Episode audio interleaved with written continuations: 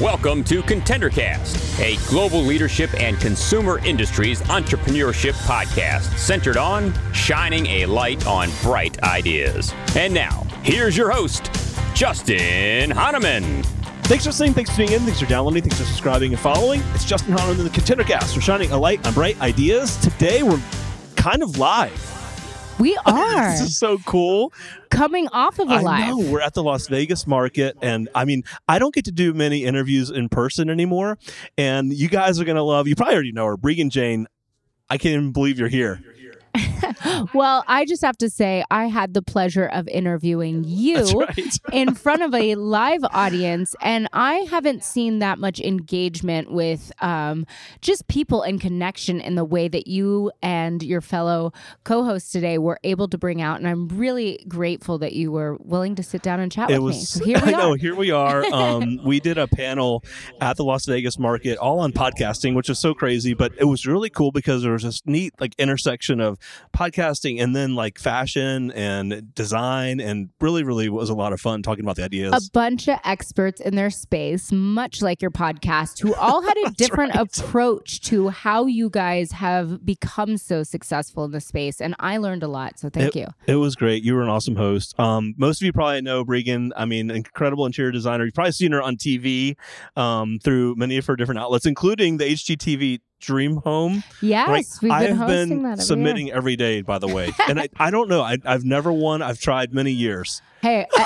n- now that I get to see them before the rest of the world, I'm like, I feel sort of like left out of the fact that I can't apply. So so that's right. You probably can't. I, I can't. I can't. And they are amazing. This this year's house was in Denver, Colorado, and um, Brian Patrick Flynn was the designer behind it, and he is just such a genius that every house that I go through that he does and touches, I'm just like, I want it. That's amazing.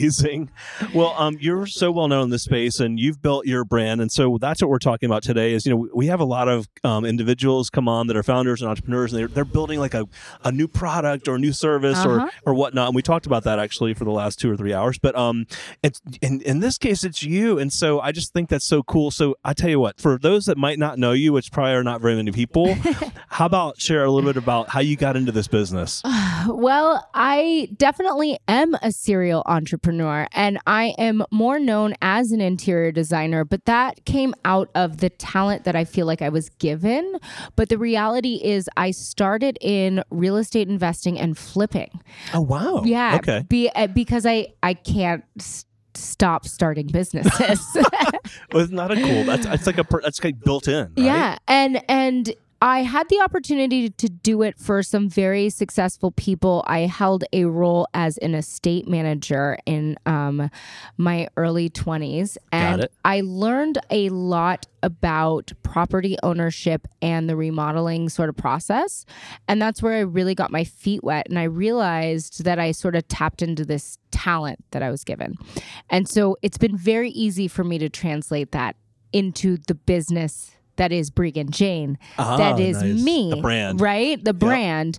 Um but it starts with being an entrepreneur with a different idea every week. So when I put it under the umbrella of Breegan Jane, then I can then I can write children's Right. books. Totally. You can add anything underneath that, right? Exactly. That's what's the cool. We talked about that too. Like, I, in, in you know my background, written, launch products, like the podcast and whatnot. You kind of add that underneath your brand, right? Totally. And I had spent a career uh, looking for the thing that was my thing and wanting to dabble in a bunch of different places. I should also mention I'm a mother of two boys. Right.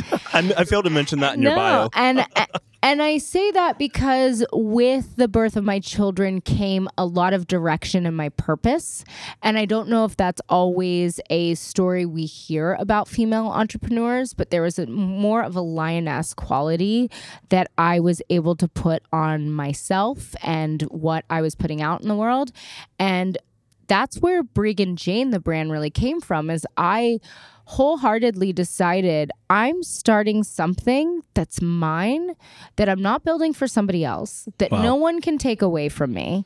And it's I, I'm ready to commit at this part of my career to building whatever that becomes. So I love that, and what a great lesson for those that are listening. Um, when did it become more than a hobby? So, you know, because you you kind of you you, you Yeah. know, I read your bio and uh, you were working in the industry and whatnot. When did it go? When did you realize? Oh my gosh, this is turning into something bigger. You know, I'm getting a, a broader, I'll say, audience. What did what did that look like over time?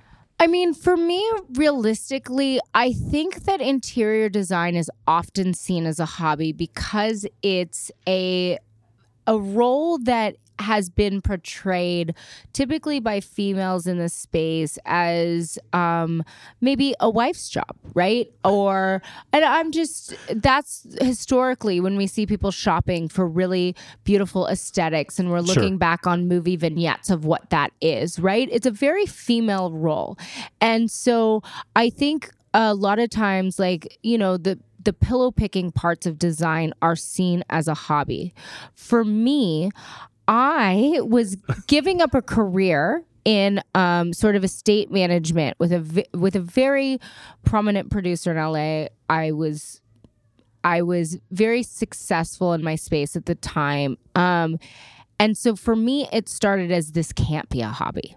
This isn't pillow picking. Got it. This is I'm going to go all in. I'm going to buy my first house and I'm going to see how good I am at this. no way. I love it. um, and and part of that was because at the time my transition was dependent um, or sort of happened because I was pregnant with my first child. And I knew I wanted to work for myself. And I didn't know if it was going to pay off. But I but I had this power behind me that wasn't oh i'm really good at picking out outfits and i'm really good at like picking paint colors i was like what can you do with this talent that you've recognized that can help put food on the table Sure. And it becomes something that can be a career. right Right. So, okay. And over time, you've had some amazing opportunities, um, and, and where we've all gotten to know you, right? So, how did those develop, and how did you kind of keep those growing over time? You know what I mean? How did you how did you reinvent yourself also as you got into different programming and different shows and different outlets? so i'm very goal oriented if we didn't This pick up so on great. that By the way, we didn't even talk about that on the stage earlier. um, and I think that my goal at the time was to create a career out of something I was good at. And then my goal was to take every opportunity I was given and make the most of it. And basically, like with every opportunity that came my way, I was just like, I, I have to crush it. And I, I have no other option. And I love that. and that's how I've become who I am. I mean, but there's many others in the industry. We've talked about contender, right? And being a contender, and then now look at where you are. You're really, you know, you're a winner in this space, but you got to put yourself out there. And it's one thing to have goals. I'm sure others are listening, like, yeah, I have goals too, but like, so what has it been like that's helped you to find the success and find the next project and find the next, you know, I reverse engineered other people's careers that I wanted. okay. So any good examples? Yes, one of them was Martha Stewart. And I say that now because I'm like, I don't know who that confident girl was 10 years ago who was like, we're going to be the next Martha Stewart. but I I believed it at the time and the more success I've had the harder it's become to say that. But I looked at her career and I was like, okay, she had television. She was Sure. really good at speaking to an audience. She spoke to them daily. She had a blog. And I made myself work towards those careers. You know, people don't know, but like when I started, I've always had a blog. I've had a blog for 10 years. Nobody calls me a blogger. We don't talk Right. about my blog. Right. But So. I made a commitment to content creation in my space and being an expert in my space. And I made myself write a blog every week for a year before I allowed myself to spend money on web design. Ooh, interesting. So you created content first. And because I was like, I'm not starting something else that I'm going to throw money at. Right. And I don't have the engine to keep up with. right. I'm going to build the engine and then make it pretty.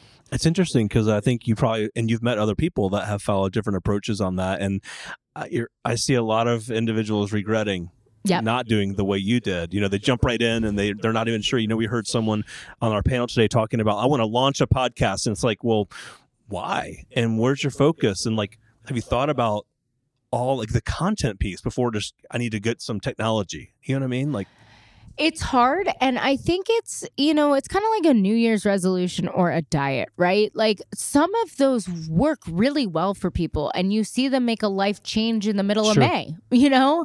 Um, and there's a commitment and a reason and a follow through. But other times, often, I think that those moments can become this unachievable goal that weighs you down as an obligation more than it is what you want to tell the world. wow, that's amazing and great perspective. Um, let's talk interior design. So, how have things shifted or changed or not? Over the time that you've been involved in this industry, like what's new and different, or, or is it a lot the same?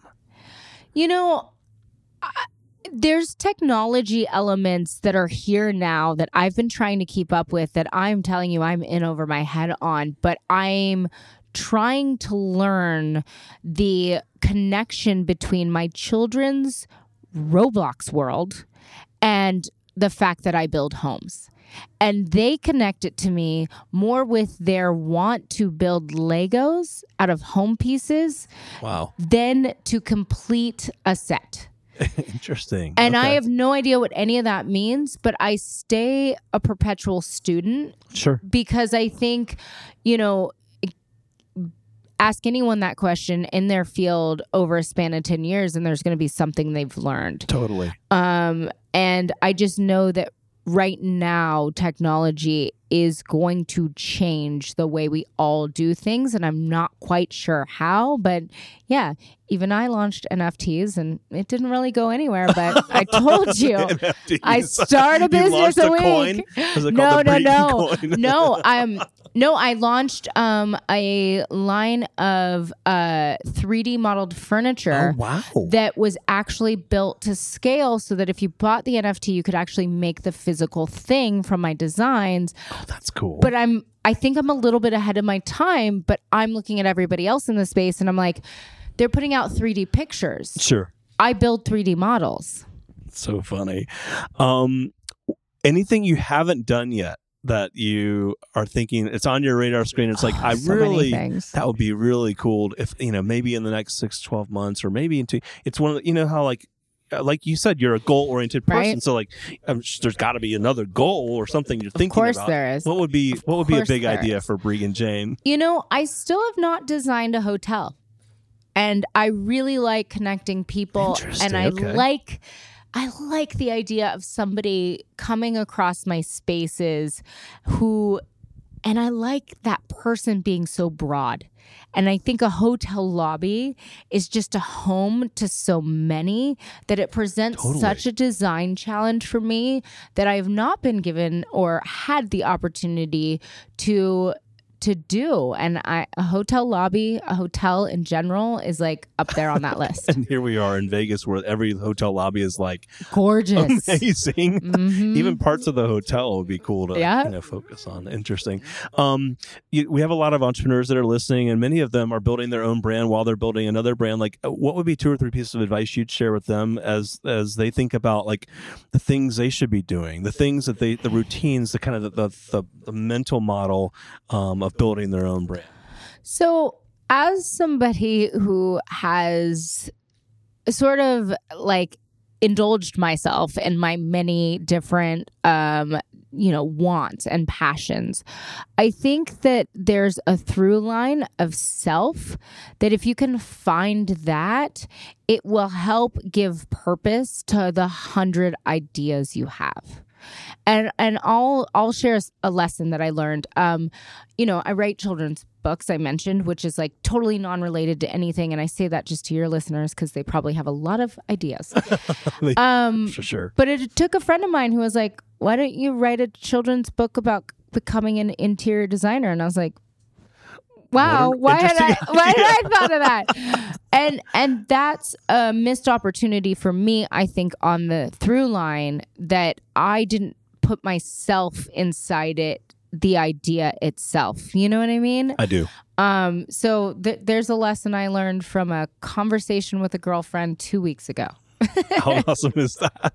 You got to be open to the unexpected, right? You You, never know what you're going to learn from people. You do. So fun. Well, um, today has been a blast. Thank you for taking some extra time at the end to do this interview. Where can our audience find you, follow you, connect with you, kind of see what's next coming from you? What does that look like? Thank you, Mom, for giving me a unique name, Breegan. B R E E G A N. Breegan Jane is uh, the social handle, the website, the everything. Breegan Jane. We are, uh, as you said, trying to build a brand out of whoever that is this week. That's so great. Well, it's been fun having you here with us and really appreciate you making the time. Thank you.